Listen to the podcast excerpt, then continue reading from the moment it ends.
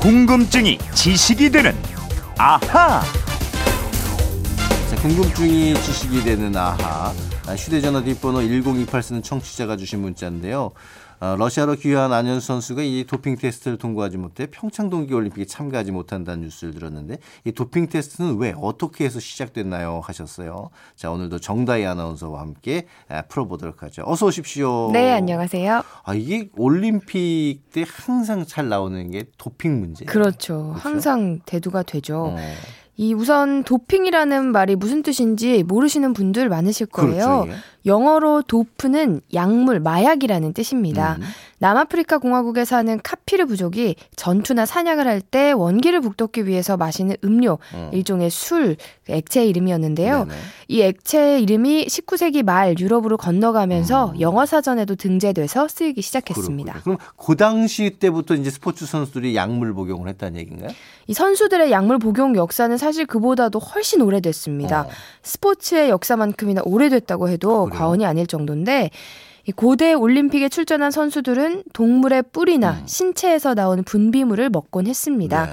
이렇게 하면 튼튼한 그 동물의 힘이 자신의 몸에서도 나올 걸로 믿었고요. 어.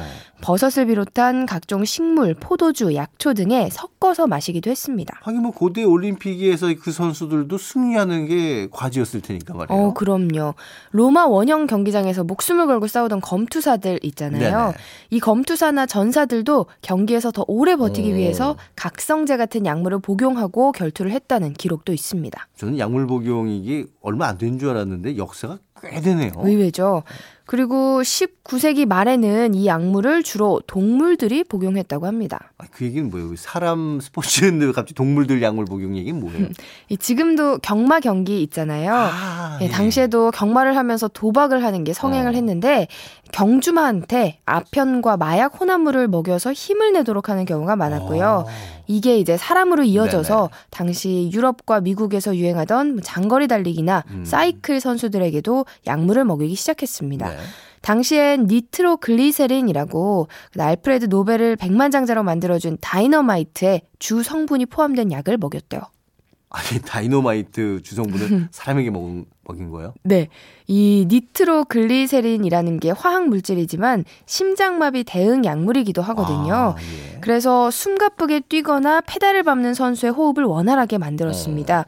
1904년 미국 세인트루이스 올림픽에서는 마라톤 선수가 1등으로 경주를 마친 다음에 기절해서 쓰러지는 일도 있었습니다. 그건 혹시 약물을 너무 많이 복용해서 그랬던 건가요? 그렇죠. 당시에는 그 트레이너들이 자동차를 타고 코스 내내 자기 선수를 쫓아갔는데요. 네네. 가면서 계속해서 약물과 도수가 높은 브랜디를 투여했거든요. 마라톤을 뛰는데 술을 먹인 거예요. 야. 아니 근데 그렇게 해도 금메달을 박탈하지 않았나요 그때는? 네, 그렇게 해도 음. 금메달은 지켰습니다. 당시 이 선수만 이런 약물을 복용한 게 아니라 네. 다들 그랬거든요.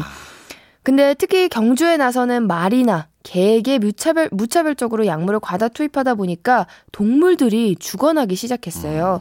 그래서 1910년대에 호주 경마협회가 경주가 끝난 말을 대상으로 약물 검사를 하기 시작했는데 요게 바로 역사상 최초의 도핑 검사였습니다. 그렇군요. 그러니까 최초의 도핑 테스트 이게 경주마를 대상으로 하면서 처음 시작이 된 거고 그럼 사람들 선수들한테 이 도핑 테스트 한 건 언제부터인가요? 어, 그로부터 꽤 걸렸습니다. 네. 1928년 국제 육상 연맹이 처음으로 반도핑 규정을 만들긴 했지만 그냥 선언적 의미에 음. 그쳤고요.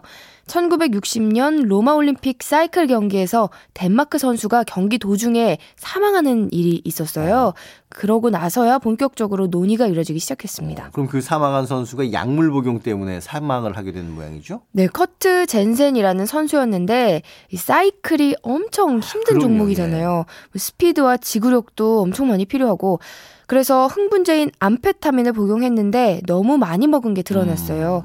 그리고 그 세계 최고 권위를 자랑하는 사이클 대회도 아시죠? 알죠, 그 뚜르드 프랑스. 네, 예. 1967년에 이 대회에서는 영국 선수가 역시 암페타민 복용으로 사망하면서 전 세계적으로 도핑에 대한 인식이 높아졌습니다. 네. 그래서 곧바로 IOC의 의무분과위원회가 설치됐고요.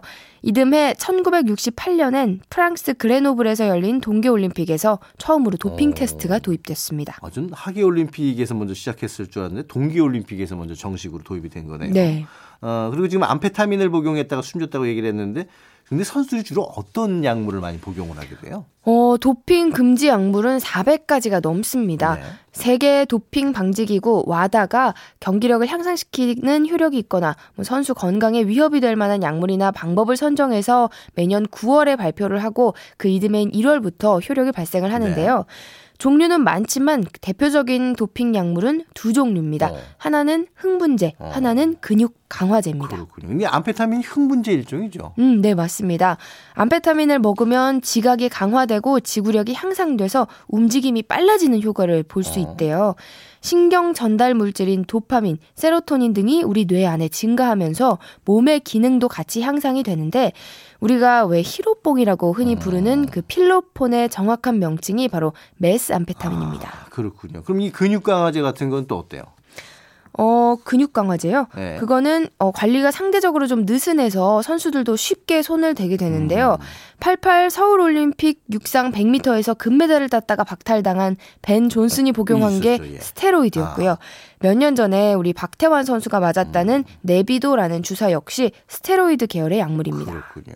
자, 그렇다면 이렇게 스포츠 선수들이 약물을 먹었는지 또 주사를 맞았는지 확인하는 게 도핑 테스트인데 방식이 어떻게 되나요? 어떻게 해요? 이 도핑 테스트는 경기 현장에서부터 시작됩니다. 경기가 끝나면 샤프롱이라고 불리는 도핑 관리 자원봉사자가 메달을 딴 모든 선수들과 또 무작위로 선정된 선수들에게 한 명씩 따라 붙습니다. 시상식 기자회견 같은 공식 활동까지 다 따라다닌 다음에 경기장 가까이에 마련된 도핑 관리실로 데리고 가서 선수들의 소변이나 혈액을 채취하는데요. 뭘 채취할지는 종목에 따라 달라진다고 합니다. 아, 종목에 따라서 이게 달라요? 어떻게 네. 달라요? 혈액의 산소 운반 능력을 늘리는 게 유리한 종목들. 예컨대 크로스컨트리, 수영, 마라톤 같은 그런 지구력이 필요한 종목은 혈액을 채취하고요. 근육을 많이 쓰는 종목은 소변을 채취한다고 합니다. 그렇군요. 사실 스포츠는 이 정정당당해야 되잖아요. 페어플레이죠. 페어플레이 해야 되잖아요. 정말 이번 평창 동계 올림픽에서는 도핑 테스트에 또 걸려서 메달 박탈되는 선수 없는 음. 정말 클린 올림픽이 좀 됐으면 하는 맞습니다. 그런 바람입니다. 자, 지금까지 궁금증이 지식이 되나 정다희 아나운서와 함께했습니다. 고맙습니다. 고맙습니다.